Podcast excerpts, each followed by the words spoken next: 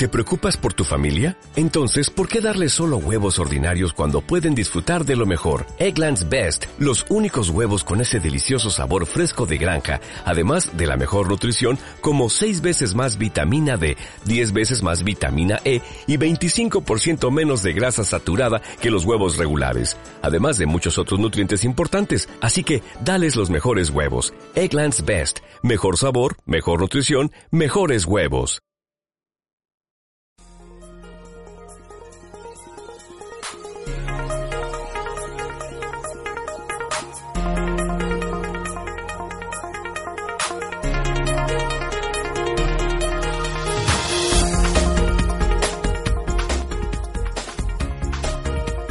Ediciones Selectas Diamante tiene el honor de presentarles la colección de conferencias en vivo con el escritor Carlos Cuauhtémoc Sánchez, tituladas Retos Urgentes.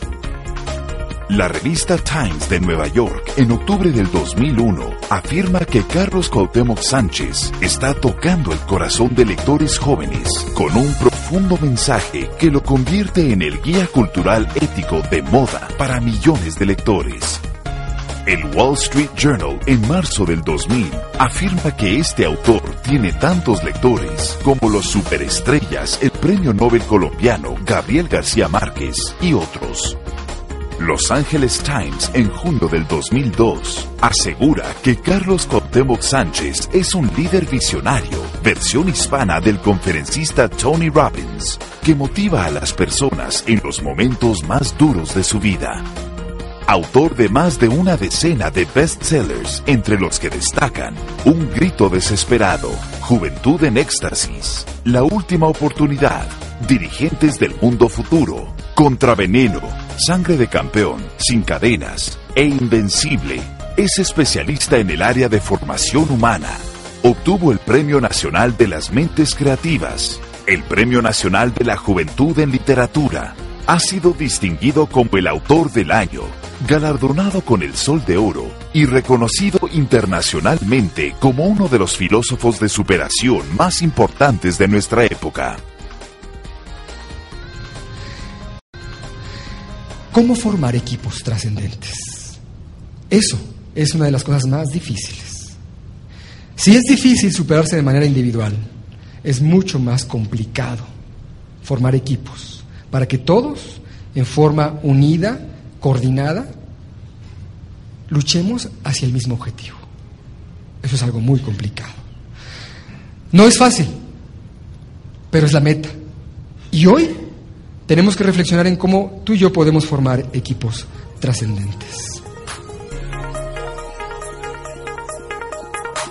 Uno, identifica que nadie es autosuficiente El primer punto, básico, y vamos a empezar desde la base, es darnos cuenta que la gente que te rodea te hace falta y me hace falta. No eres autosuficiente y no eres perfecto. Todos tenemos ciertos dones. En el libro Dirigentes del Mundo Futuro hablamos de los dones y hablamos de cómo es que las personas se nos han regalado. Dios nos ha regalado. No es por tu cara bonita, no es por tus méritos, no es porque te portaste muy bien, no, es que es un regalo. Tú tienes algunos dones y yo tengo otros. Y lo interesante es que tú no tienes todos, ni yo tampoco. Rápidamente, quiero que analicemos esto para que en forma sencilla pensemos en cuáles son tus dones, pero también pensemos en cuáles son los dones de los que careces. Número uno, dice el libro Dirigentes del Mundo Futuro.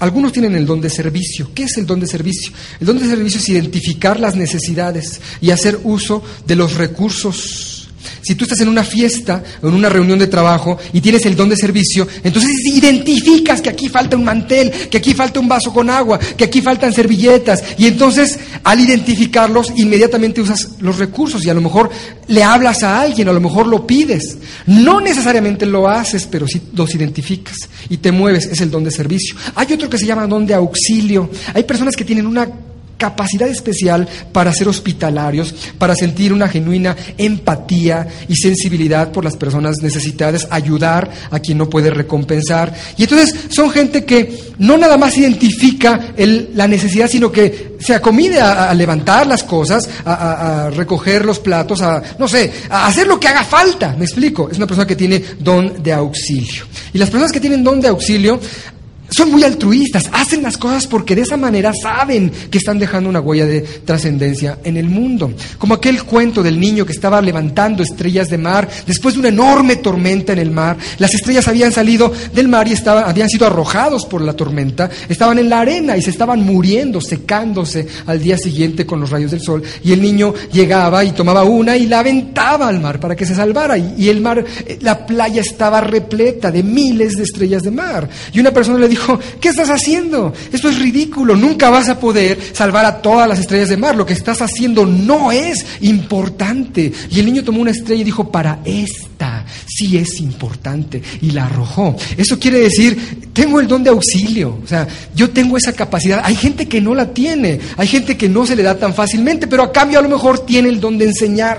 El don de enseñar es explicar, comunicar y hallar puentes de relación, es decir, esto se parece a esto y solo así aprendemos. Un buen maestro tiene la capacidad de dar comparaciones a sus alumnos para que el alumno adulto o el alumno niño entienda lo que él quiere enseñarle conforme a los módulos de relación. Esto es un don, no cualquiera lo tiene, aunque seas una persona con todos los estudios del mundo. Es un don, no cualquiera es maestro. La exhortación privada es dar consejo y consuelo en forma personal. Hay exhortación pública, que es hablar en medios de comunicación masivos o en un micrófono. Y hay gente que de pronto puede hablar en un micrófono, pero que en privado no puede darte un consejo. O al revés, que en, en privado te dice, wow, es impresionante cómo me aconsejó, pero la pones en público y es un caos porque no, no, son los mismos dones, no es la misma característica. Hay gente que tiene capacidad de presidir, es un don, que es movilizar gente, capacidad de discernir, que es decidir con lógica y buen juicio, capacidad de interpretar mensajes, que es leer gestos corporales, eso es un don, leer entre líneas, captar intenciones ocultas. Hay quien tiene el don de administrar, hay quien tiene el don de crear, que son el que tiene el don de crear tiene procedimientos originales, imagina y sueña cosas muy creativas, el don de socializar, es decir, que hacer amigos fácilmente, etc. Ok, esto lo manejamos en ese libro. ¿Y por qué se los comento?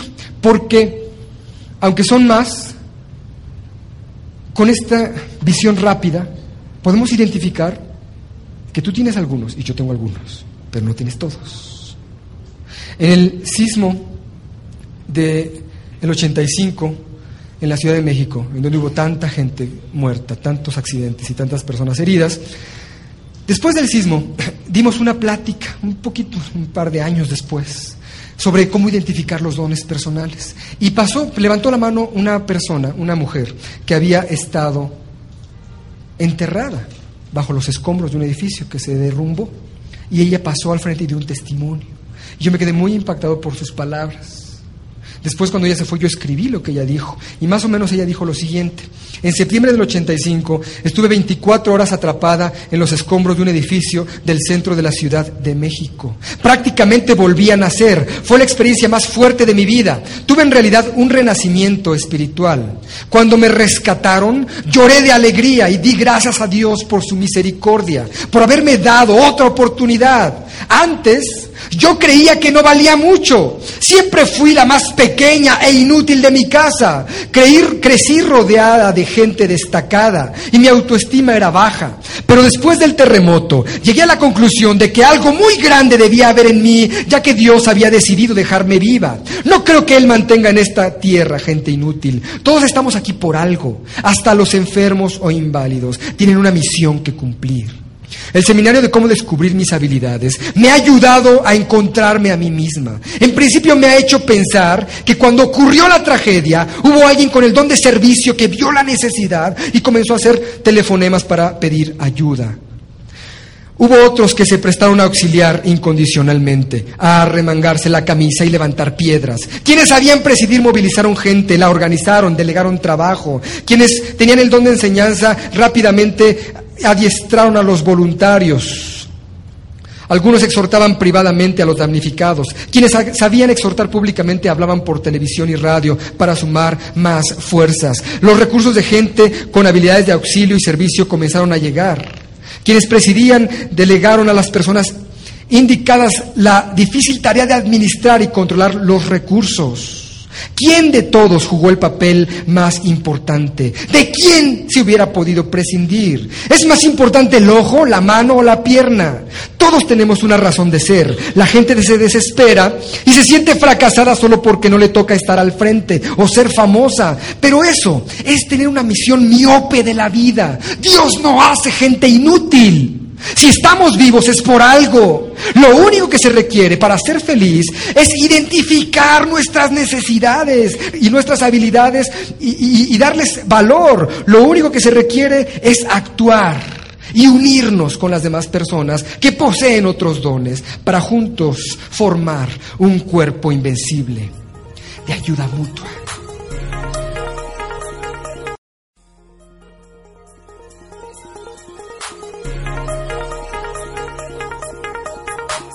Dos, comprende que todos somos complementarios.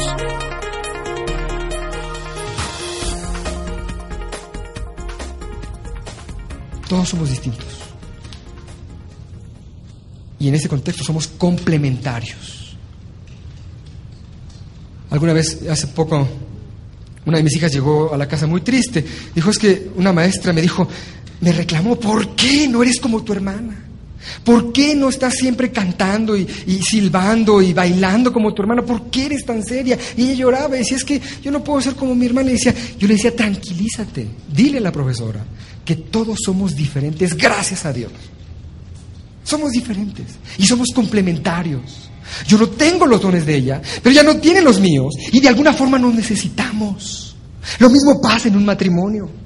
Cuando, cuando nos casamos o cuando tenemos pareja y, somos novios, lo, lo, más que te llama la atención de tu pareja son sus diferencias. Es diferente a ti. Yo soy más bien reservado, yo soy más bien tímido. A mí no me gustan las reuniones sociales, me cuesta trabajo desenvolverme y mi esposa es tremendamente abierta. Y yo cuando la conocí y éramos novios, yo decía, wow, ella sí sabe contar chistes y ella sí tiene a toda la auditorio alrededor de la fiesta y es para mí era maravilloso. Pero después, cuando nos casamos, comencé a darme cuenta que los seres humanos tenemos la tendencia a ser soberbios y egoístas y a decir, bueno, ¿tú por qué no te pareces a mí? Mira más qué ridículos estás haciendo. ¿Qué es eso de poderte a contar chistes? ¿Qué es eso de que toda la gente te saluda? O sea, yo comencé a regañarla porque ella no era igual a mí. Cuando, y después ella me dijo, oye, ¿qué es lo que te gustaba al principio? Pues sí. Tenemos ese grave error, ese grave problema los matrimonios. Decimos, ¿por qué no hablas como yo? ¿Por qué no caminas por donde yo camino? ¿Por qué no te ríes como yo me río? ¿Por qué no piensas como yo pienso? Yo digo, oye, si quieres, o sea, si te quieres tanto a ti, pues cásate con un espejo. De alguna manera, estamos tan tendientes a la soberbia, que es el primer obstáculo para crear verdaderos equipos trascendentes. No puedes formar un equipo con alguien a menos que reconozcas que ese alguien tiene una forma diferente de hacer las cosas y que eso no está mal necesariamente. Que esa persona, con su forma diferente de ver las cosas y de hacerlas, puede aportar algo a tu equipo que tú solo jamás aportarías, jamás podrías hacerlo, porque es otra forma de abordar el mismo problema. Entonces, todos, y me incluyo en primer lugar, tenemos la tendencia a creer que solamente nuestro estilo es el correcto. Y no está bien. Yo tengo que trabajar en ello. Tú tienes que trabajar en ello. Si no queremos quedarnos solos. Al final, la soberbia te arroja hacia un lugar en donde nadie se acerca y en donde nadie te apoya tampoco. La empresa, el lugar donde trabajamos y donde vivimos, debe estar caracterizada por la unión. Estamos unidos, con ese sentido de interdependencia, con ese sentido de ayuda mutua. Dice Stephen Covey que hoy en día las empresas tienen SIDA sin ingresos desde agosto. Esa es una aportación personal. No, Covey se refiere al concepto de SIDA por una, por una analogía muy curiosa que él hace. Dice, se ha descubierto últimamente que el SIDA es una enfermedad que bueno, invalida el sistema inmunológico precisamente porque rompe la comunicación entre los sistemas. De manera que si yo me corto un dedo y ese dedo pues, hay una herida, todos los sistemas del cuerpo trabajan de manera coordinada para atacar, para coagular, para cerrar la herida y para desinfectar todo. Hay una, hay una serie de nervios que quitan la mano, hay una serie, una serie de leucocitos y eritrocitos y las células de la epidermis y todo empieza a funcionar de manera coordinada. Pero ¿qué pasa cuando entra ese virus al cuerpo y desconecta la comunicación entre los sistemas? Es como si te cortas el dedo y dice la, la, piel, miren, momento, yo ya mandé el memorándum al departamento de coagulación y nadie viene. No es mi bronca. Yo ya hice lo que tenía que hacer. Y el departamento de coagulación dice, bueno, pues yo fui, me asomé, pero no había suficientes eritrocitos y leucocitos y yo no voy a ir a perder el tiempo hasta que lleguen estos señores. Yo ya mandé la señal al cerebro y el cerebro no contesta. Entonces ese es problema de ellos. Entonces tenemos que una gripe te mata.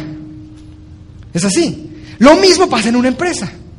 Resulta que cada quien trabaja para su propio poder, para su propia isla de poder, para su propio feudo, y no hay una comunicación, no hay, hay un problema, nos estamos desangrando, hay un agujero, hay una herida por ahí, y nadie hace nada porque nada, yo, yo hice lo que tenía que hacer, esto es lo, eso es lo que me corresponde, ellos no han contestado, es una empresa con y una gripe te mata. Hoy en día tenemos muchos ataques, vivimos en una época muy complicada para las empresas, en donde en realidad la competencia comienza a ser hasta desleal. Y hay muchísimos ataques. Y si no estamos unidos, fuertemente unidos, nos deshacen. Una tontería nos deshace, nos acaba, porque entre nosotros nos acabamos. Esa fábula de Sopo del niño que decía, papá, ¿por qué la unión hace la fuerza? Y dice el papá, pues muy fácil. Porque tú puedes romper una pajilla o un lápiz, pero si juntas cinco o diez, y los tratas de doblar, no puedes. Que, el lema de tu equipo y de tu empresa sea, aquí siempre nos ayudamos. Esto es lo normal, siempre nos ayudamos.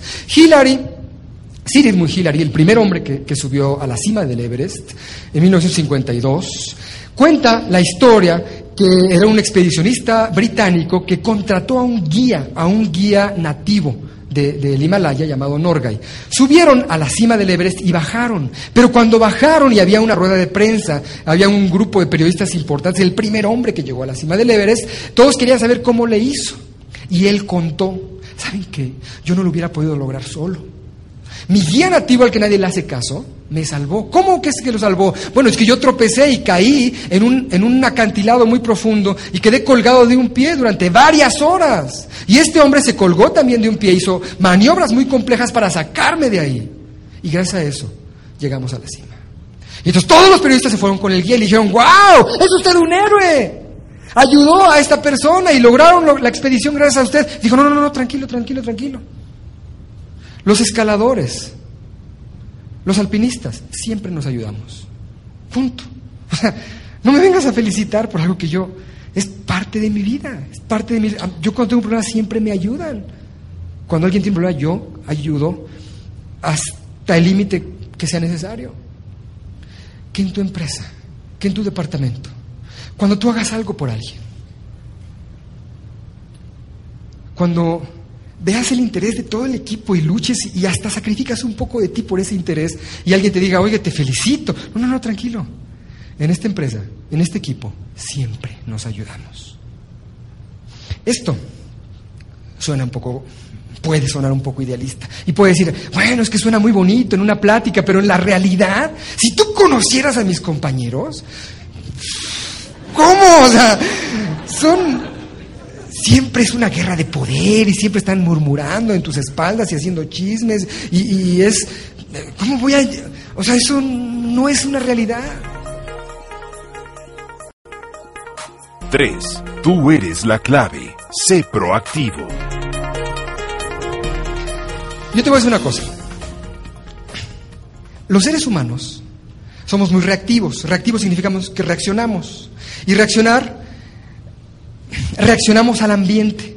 Y reaccionamos a la música. Por eso dice que, que bailamos el son que nos tocan. ¿No? Ok. Yo te quiero decir que la clave para formar el equipo, cuando las cosas son adversas, es que tú toques el son. Kobe, repitiendo un poco uno de sus eh, conceptos más famosos,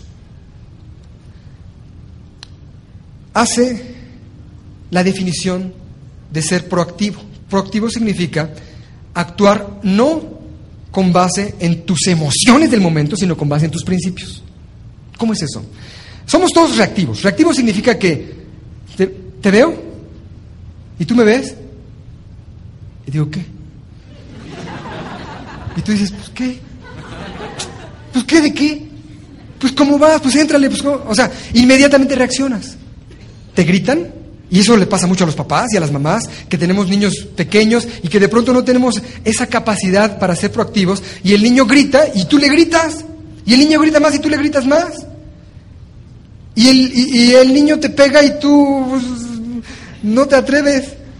O sea, somos somos muy reactivos, en el, sentido, en, el, en el sentido de que bailamos el son que otro nos toca. Si te sonríes, sonríes. Si te ven feo, pues ves feo. Imagínate que saliendo de este lugar vieras a una persona que hace mucho tiempo no ves. Y de pronto te acercas a él y esa persona cuando te va a saludar, o cuando tú la vas a saludar, se voltea y te da la espalda. Y tú dices, ah, pelado, con que no me conoces, ¿eh? Pues entonces yo tampoco te conozco, ni quien te necesite tanto, punto. O sea, si me ves mal a mí y me tratas mal, vas a ver de lo que soy capaz. Entonces te das la vuelta y lo tratas mal y ya no le hablas. Eso es ser reactivo. Él toca el son y tú lo bailas. Yo te sugiero que sea al revés. Llegas, lo vas a saludar y él te ignora. Ah, con que no me conoces, pues ahora me conoces. Y le das la vuelta y lo saludas y ¿cómo estás? Qué gusto verte. ¿Cuánto tiempo sin vernos? Déjame darte un abrazo. ¿Cómo está tu familia y tus hijos y tu pareja? Y entonces la otra persona no le va a quedar más remedio que decir, bueno, pues muy bien, este. Tú pones el son. Tú dices, ¿cómo, cómo bailamos en este equipo? Porque somos... Llegamos a la casa a ver quién me saluda. Entro a la casa a ver mi esposa está hablando por teléfono, el niño está jugando Nintendo, la niña está encerrada en su cuarto, llego, hago... Nadie. Y entonces pues yo tampoco lo saludo. Faltaba más. Ellos me están perdiendo. Y entonces voy y me encierro y entonces yo soy, un, me, vuelvo un déspota. O al revés, llego a la casa y todavía llego, a gritar todavía. Dicen que estamos en época de vegetarianos, porque por todos lados ves jetas. Es una, es una jeta impresionante de este y otra jeta de aquel y todos hasta el suelo y, que buenos días, pues bueno, los tengas tú. Todo el mundo reacciona en forma negativa porque hay una negatividad en el ambiente. Y el son que no sé quién rayos puso es el que todos bailamos. ¿Por qué? Si tienes una persona negativa, no llegas tú, aunque es que esto no es de que, ay, es que eh, no me nace, es que eh, el sentimiento como que no se me da, no, es que no es que se te dé, es que hazlo. El líder es una persona que se mueve y que actúa a pesar de que no es la emoción que él quisiera. Yo como, como emoción quisiera, no sabes qué quisiera, ¿no? Pero no actúo en base a mis emociones, actúo en base a mis principios y a que yo pongo el son. Para que todos bailemos ese son. Entonces yo, en mi casa, por ejemplo, tenemos una, una doble puerta y esa puerta le llamamos la cámara de descompresión. Ahí llegas, pones tu paraguas y pones cuando está lloviendo las cosas y estás... Y no puedes pasar ahí hasta que dejes toda la mugre que traes de la calle. O sea, todas las malas vibraciones, los malos sentimientos, la, negatividad, todo que traes ahí, preocupaciones. Y ahí la regla es visualizar a la gente que está dentro. Imagínatela. Imagínate tú llegando y que no te hacen caso. Pero imagínate que llegas y de todas maneras los abrazas y cómo estás y qué gusto verte y le das un beso y llegas con una sonrisa. Llegó la alegría de la casa. La gente tiene que sonreír, la gente tiene Y a lo mejor, bueno, de momento no reaccionan rápidamente, pero, pero poco a poco, tú empiezas a poner un ambiente distinto en el lugar. Se nota cuando llegaste, se nota cuando te vas. O a lo mejor, y esta es una clave del líder, una regla interesante, el verdadero líder es aquel que, que cuando no está, la gente sigue trabajando de manera alegre y unida, porque se ha imbuido ese, ese, eh, eh, eh, ese sentimiento de unión por él, por alguien que no nada más reacciona, sino que propone una nueva forma de tratarnos, una nueva forma de luchar por lo nuestro. Kobe platica que él tenía un hijo, o tiene un hijo que es adolescente, y este hijo en alguna ocasión estaba muy molesto con él, porque pues, había habido algunas diferencias entre él y el muchacho, y un día él llega con su hijo y le dice, hijo, quiero hablar contigo. Y el, y el hijo le dice, papá, déjame en paz, que no ves que estoy harto harto de tanta presión, de tantas reglas, ya no quiero saber nada de ti. Yo, yo me iría de esta casa. Y entonces él dijo, ah, sí te irías, mira, ¿cómo vas? ¿Cómo vas? La puerta está abierta, manito. Te quiere decir cómo vas. O sea, tú crees que no me necesitas, yo tampoco te necesito. Entonces, el hijo le grita, yo, él también le grita. El hijo lo insulta, yo también, él, también lo insulta. Eso se llama ser reactivo. Y después, efectivamente, el hijo se fue, después hubo una tragedia, un, todo un drama familiar, al final el hijo regresa, este, ya están ahí en la casa otra vez, y el, el papá quiere corregir, sigue habiendo dificultades. Hasta que él entiende que el problema es que él, como papá, debe poner la pauta de cómo se hacen las cosas. No tengo que reaccionar a los insultos de mi hijo. Entonces llega con él y le dice, hijo, quiero hablar contigo. Papá, déjame en paz, no ves que estoy cansado, que estoy harto, ya no quiero hablar. Hijo, está bien, pero entonces por lo menos déjame escucharte. Quiero saber qué es lo que te está pasando. Quiero escucharte, quiero ser tu compañero de vida. Y también quisiera, sin que te ofendas, que escuches lo que yo siento. Papá, ¿no entiendes? Estoy harto, yo me quisiera ir. Hijo, si te quieres ir, adelante. Pero antes, solamente me, gustaría decirte una cosa. Me duele mucho haberte avergonzado frente a tus amigos ayer. Entonces el hijo se volteó y dijo, papá, no sabes cuánto me avergonzaste. Y agachó la cabeza. Y papá se acercó y lo abrazó. Dijo, perdóname, te quiero mucho. Y en ese entonces, en ese momento hubo un clic. Es un momento de empezar a hablar. Pero tú pusiste la pauta, tú pusiste el ambiente, tú dijiste cómo, no, no, no reacciono ante tus insultos, no reacciono ante tus desplantes. Es que no, es que espérame, esto no es así. ¿Qué te parece esta otra forma? Y así comienzas a formar equipos trascendentes. Alguna vez dijimos que el trabajo vale por la importancia que tiene. Y tú le das la importancia. Y por el trato que recibes. Tú propicias ese trato si eres de ese tipo de personas. Si eres un reactivo que reacciona ante gritos con gritos y hasta insultos con insultos, pues es imposible que te lleves bien con todos. Pero si tú pones la pauta, tú haces que en el lugar de trabajo y en el equipo el trato sea mejor.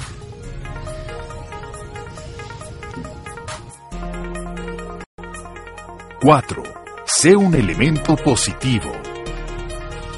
Sé una persona que inspire. Por esa templanza y por esa paz interior. No porque pierdes la paciencia fácilmente. La madurez se demuestra en qué tantas veces pierdes la paciencia durante el día.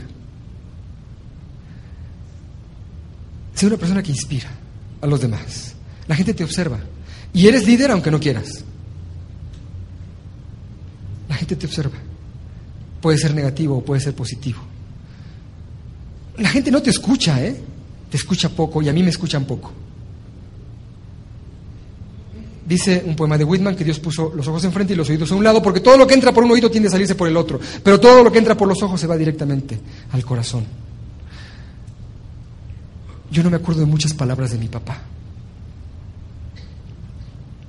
pero sí me acuerdo de muchas cosas, de sus actos. Nunca se te olvida. Y yo sé que mi hijo se va a acordar de muchas cosas que él vio. cosas buenas y cosas malas. De manera que nuestro reto aquí es entender que no se vale echarle la culpa a los demás. Este equipo no funciona, esta familia no funciona, este equipo de trabajo está pésimo, pues por culpa del fulano. De alguna manera todos somos responsables. Pero tú tienes la calidad humana y tienes la humildad, la sensibilidad para escuchar esto y estar dispuesto a pagar un precio, de sembrar una semilla. Y cuando las cosas siguen mal, sigues perseverando en cuidar esa semilla. Y siguen las cosas mal y sigues perseverando. Y no te das por vencido. Y tarde o temprano la semilla germina y tienes un fruto, un fruto positivo. Llénate de cosas positivas. Y de pronto la gente que te, que te rodea comenzará a nutrirse de ti. Eres muy importante. Y tu actuación es muy importante dentro del equipo. Haz cosas por ti. Porque lo que tú eres irradia en los demás y afecta a los demás, positiva o negativamente. Una mujer que nos confesaba mi esposa y a mí en una reunión de matrimonios, en donde ella aparentemente se llevaba muy bien con su esposo, era una familia bastante estable. Pero cuando ella confesó, ustedes ven por fuera que nos llevamos bien, pero en la realidad no es así. En la realidad, en la intimidad de nuestra, de, nuestra vida, estamos divorciados. Porque yo sufrí abuso sexual cuando era niña, durante muchos años, por un familiar. Finalmente me liberé de ese yugo y me casé. Pero nunca he ido a un psicólogo, nunca he estado en una terapia, nunca he estado en un grupo de autoayuda, nunca he estado en un grupo espiritual, jamás he trabajado con mi problema. Y yo tengo un trauma. Y cuando en la intimidad mi esposa se acerca a mí, yo lo rechazo. Y eso afecta a mi matrimonio, afecta a mi familia. No es como ustedes piensan. Y yo te digo, si tú tienes un problema personal, trabaja con él.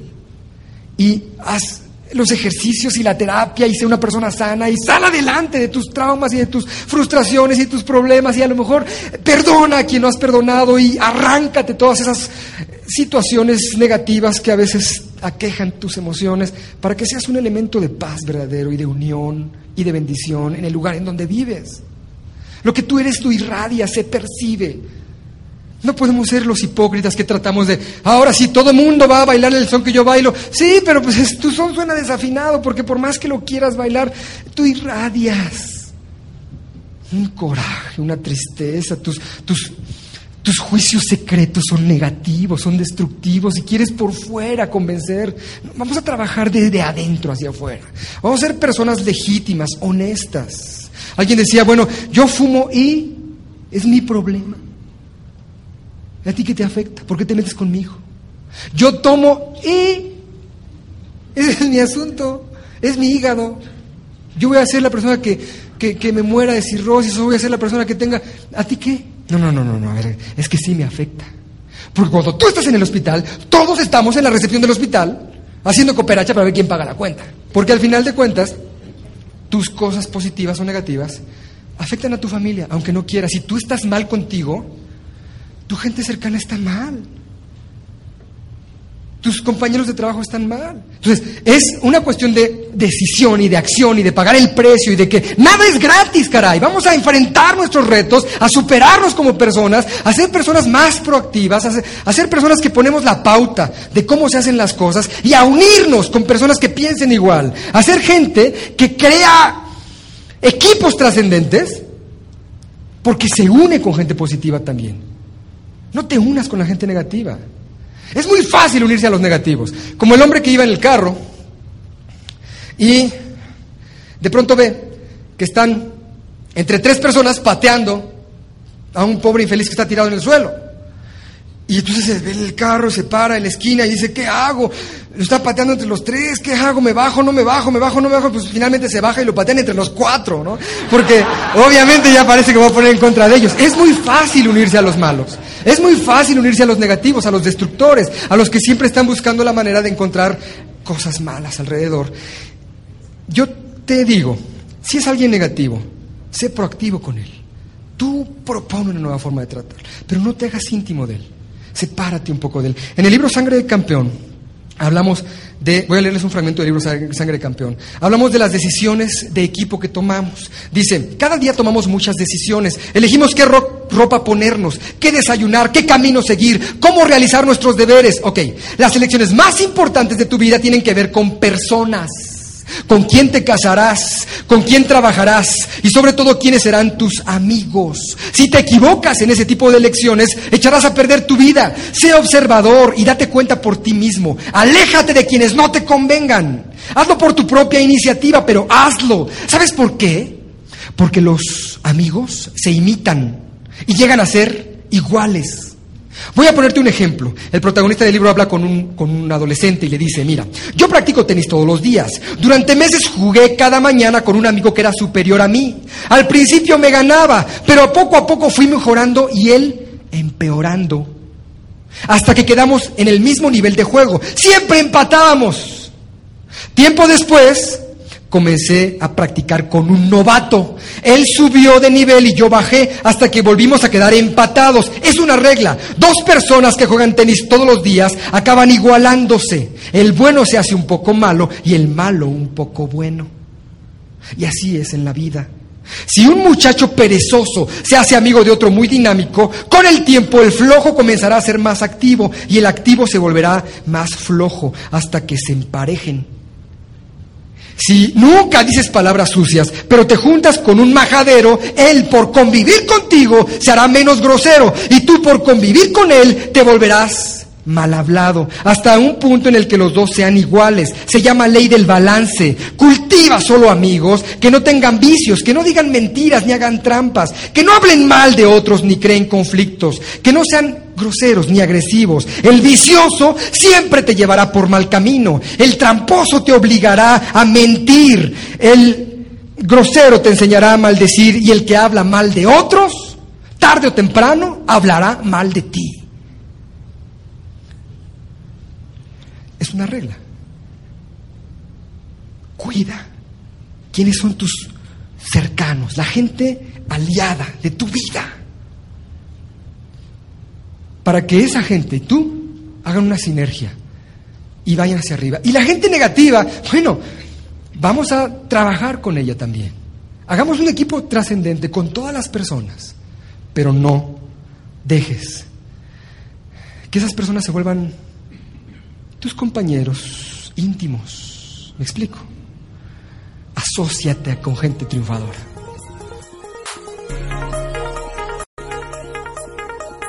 Cinco. Comprométete.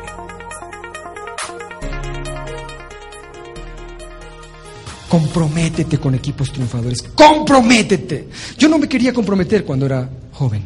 Me costaba trabajo comprometerme y yo recuerdo que un día conocí a una mujer y esta mujer pues me gustaba mucho, pero yo no me quería comprometer. Y yo le propuse que viviéramos en unión libre y que tuviéramos todas las cosas bonitas de la unión. Ella me escribió una cartita que yo parafraseé porque es un poco distinta a la que aparece en el libro Juventud en Éxtasis, pero ahí está. Aquí tengo la original. Ella me dijo, ¿sabes? Carlos, me entristece mucho que te hayas fijado en mí para hacer una prueba de sexo. No lo voy a aceptar. Yo también te deseo, es verdad. Y quisiera vivir contigo, pero no aceptaré ser tu amante, ni que juegues conmigo a la casita, para volver por el camino que dejaste cuando quieras. Al amor se le dice sí o no, nunca quizá.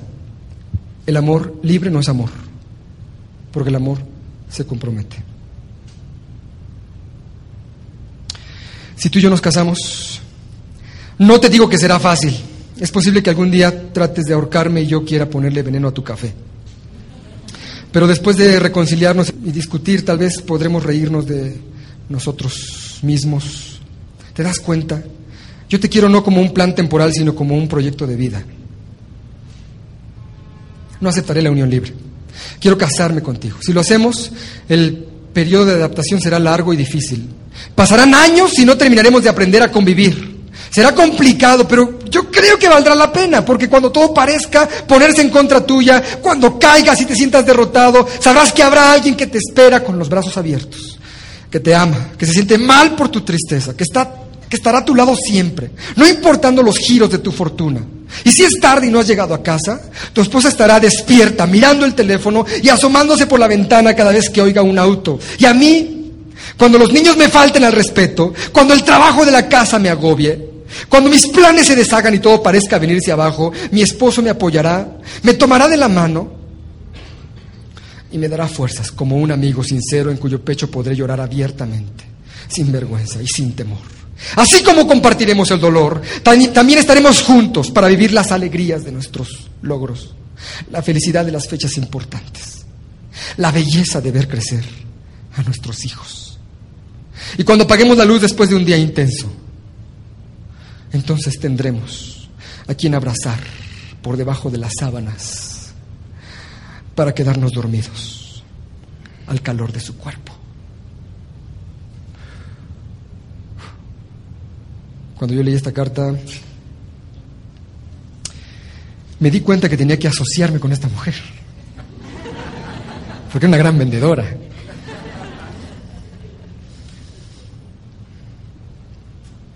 ¿Saben? Su carta ha sido un poco profética porque yo no busqué este trabajo. A mí me gustaba escribir, toda la vida he escrito y desde niño era mi más grande anhelo, escribir. El oficio de escribir es muy solitario y más bien lo haces porque no sabes hablar. Te cuesta trabajo comunicarte con la gente en forma oral, por eso escribes tanto. Así fue toda mi, mi juventud. Y de pronto al escritor le piden que hable, y que pase al frente, y que diga, y que hable. Pues yo lo que, ¿Por qué que soy escritor? Pues porque no sé hablar. Pero a eso, eso le piden a los escritores. Finalmente, es, como te digo, no es un trabajo que yo busqué, pero es un trabajo muy hermoso, que me toca visitar muchos países, viajar mucho, y mi esposa con frecuencia tiene el gesto de asomarse a la ventana cuando yo me voy de viaje y me dice adiós. Y y a veces lo hace con los niños, cuando están despiertos. Y yo recuerdo mucho que ella está en la ventana diciéndome adiós con los niños. Y de pronto viajas, hablas con cinco mil personas o con diez mil personas y en lugares muy grandes y llegas al hotel y te, y te sientes muy solo. Pero ese recuerdo lo traes en la mente Y eso le da sentido a todo lo que haces. Te sostiene, te da fortaleza. Te da energía para seguir luchando y para seguir trabajando. Es un equipo trascendente. Claro que yo ya traté de ahorcarle un día y ella también quiso ponerle veneno al café un día. No es fácil. Por supuesto que es complicado y que la convivencia implica muchas dificultades y muchos desacuerdos, pero la esencia está intacta. Lo de afuera lo arreglamos. La esencia es que somos un equipo, en las buenas y en las malas, que tenemos la humildad para reconocer que yo necesito de ti, que hay dones que tú tienes que yo no tengo y que hay dones que yo tengo y que tú no tienes. Luchemos por ese tipo de equipos. Luchemos por tener no nada más el equipo que produce dinero, Al final de cuentas, un sacerdote jesuita decía, nunca he visto en su lecho de muerte a una persona arrepentida de no haber pasado más tiempo en la oficina, pero sí he visto a mucha gente arrepentida de no haber convivido más, ayudado más, amado más, influido más en la gente a la que amaba. Luchemos por equipos productivos, que produzcan dinero, que hagan negocios, pero también luchemos por los equipos trascendentes que nos sostienen, que son nuestros equipos al final importantes, los que le dan fuerza a tu vida. Este es nuestro compromiso hoy, este es nuestro reto hoy. Vamos a ser las personas que, que propongamos una forma de hacer las cosas, una forma de trabajar juntos, una forma de ser también fuente de inspiración y de apoyo para la gente que te rodea. ¿Estás aquí? ¿En silencio? Escuchándome y yo te invito a que dejes de escuchar y hagas lo que tienes que hacer. Dentro de unos momentos, hables por teléfono con quien tienes que hablar sanes algunas relaciones rotas, escribas una carta que no has escrito, pongas la pauta para que tú seas no un cuello de botella para otros, sino una punta de flecha que nos impulse en equipo, unidos, a nuevos niveles de amor, de trascendencia, de servicio. ¿De acuerdo? Dios los bendiga. Muchísimas gracias.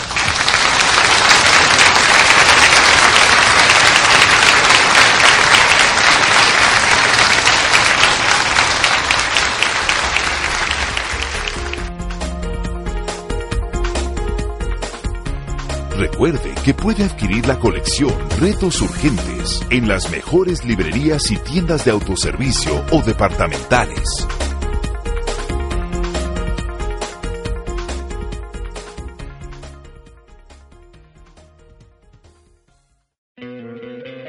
¿No te encantaría tener 100 dólares extra en tu bolsillo? Haz que un experto bilingüe de TurboTax declare tus impuestos para el 31 de marzo y obtén 100 dólares de vuelta al instante. Porque no importa cuáles hayan sido tus logros del año pasado, TurboTax hace que cuenten. Obtén 100 dólares de vuelta y tus impuestos con 100% de precisión. Solo con Intuit TurboTax.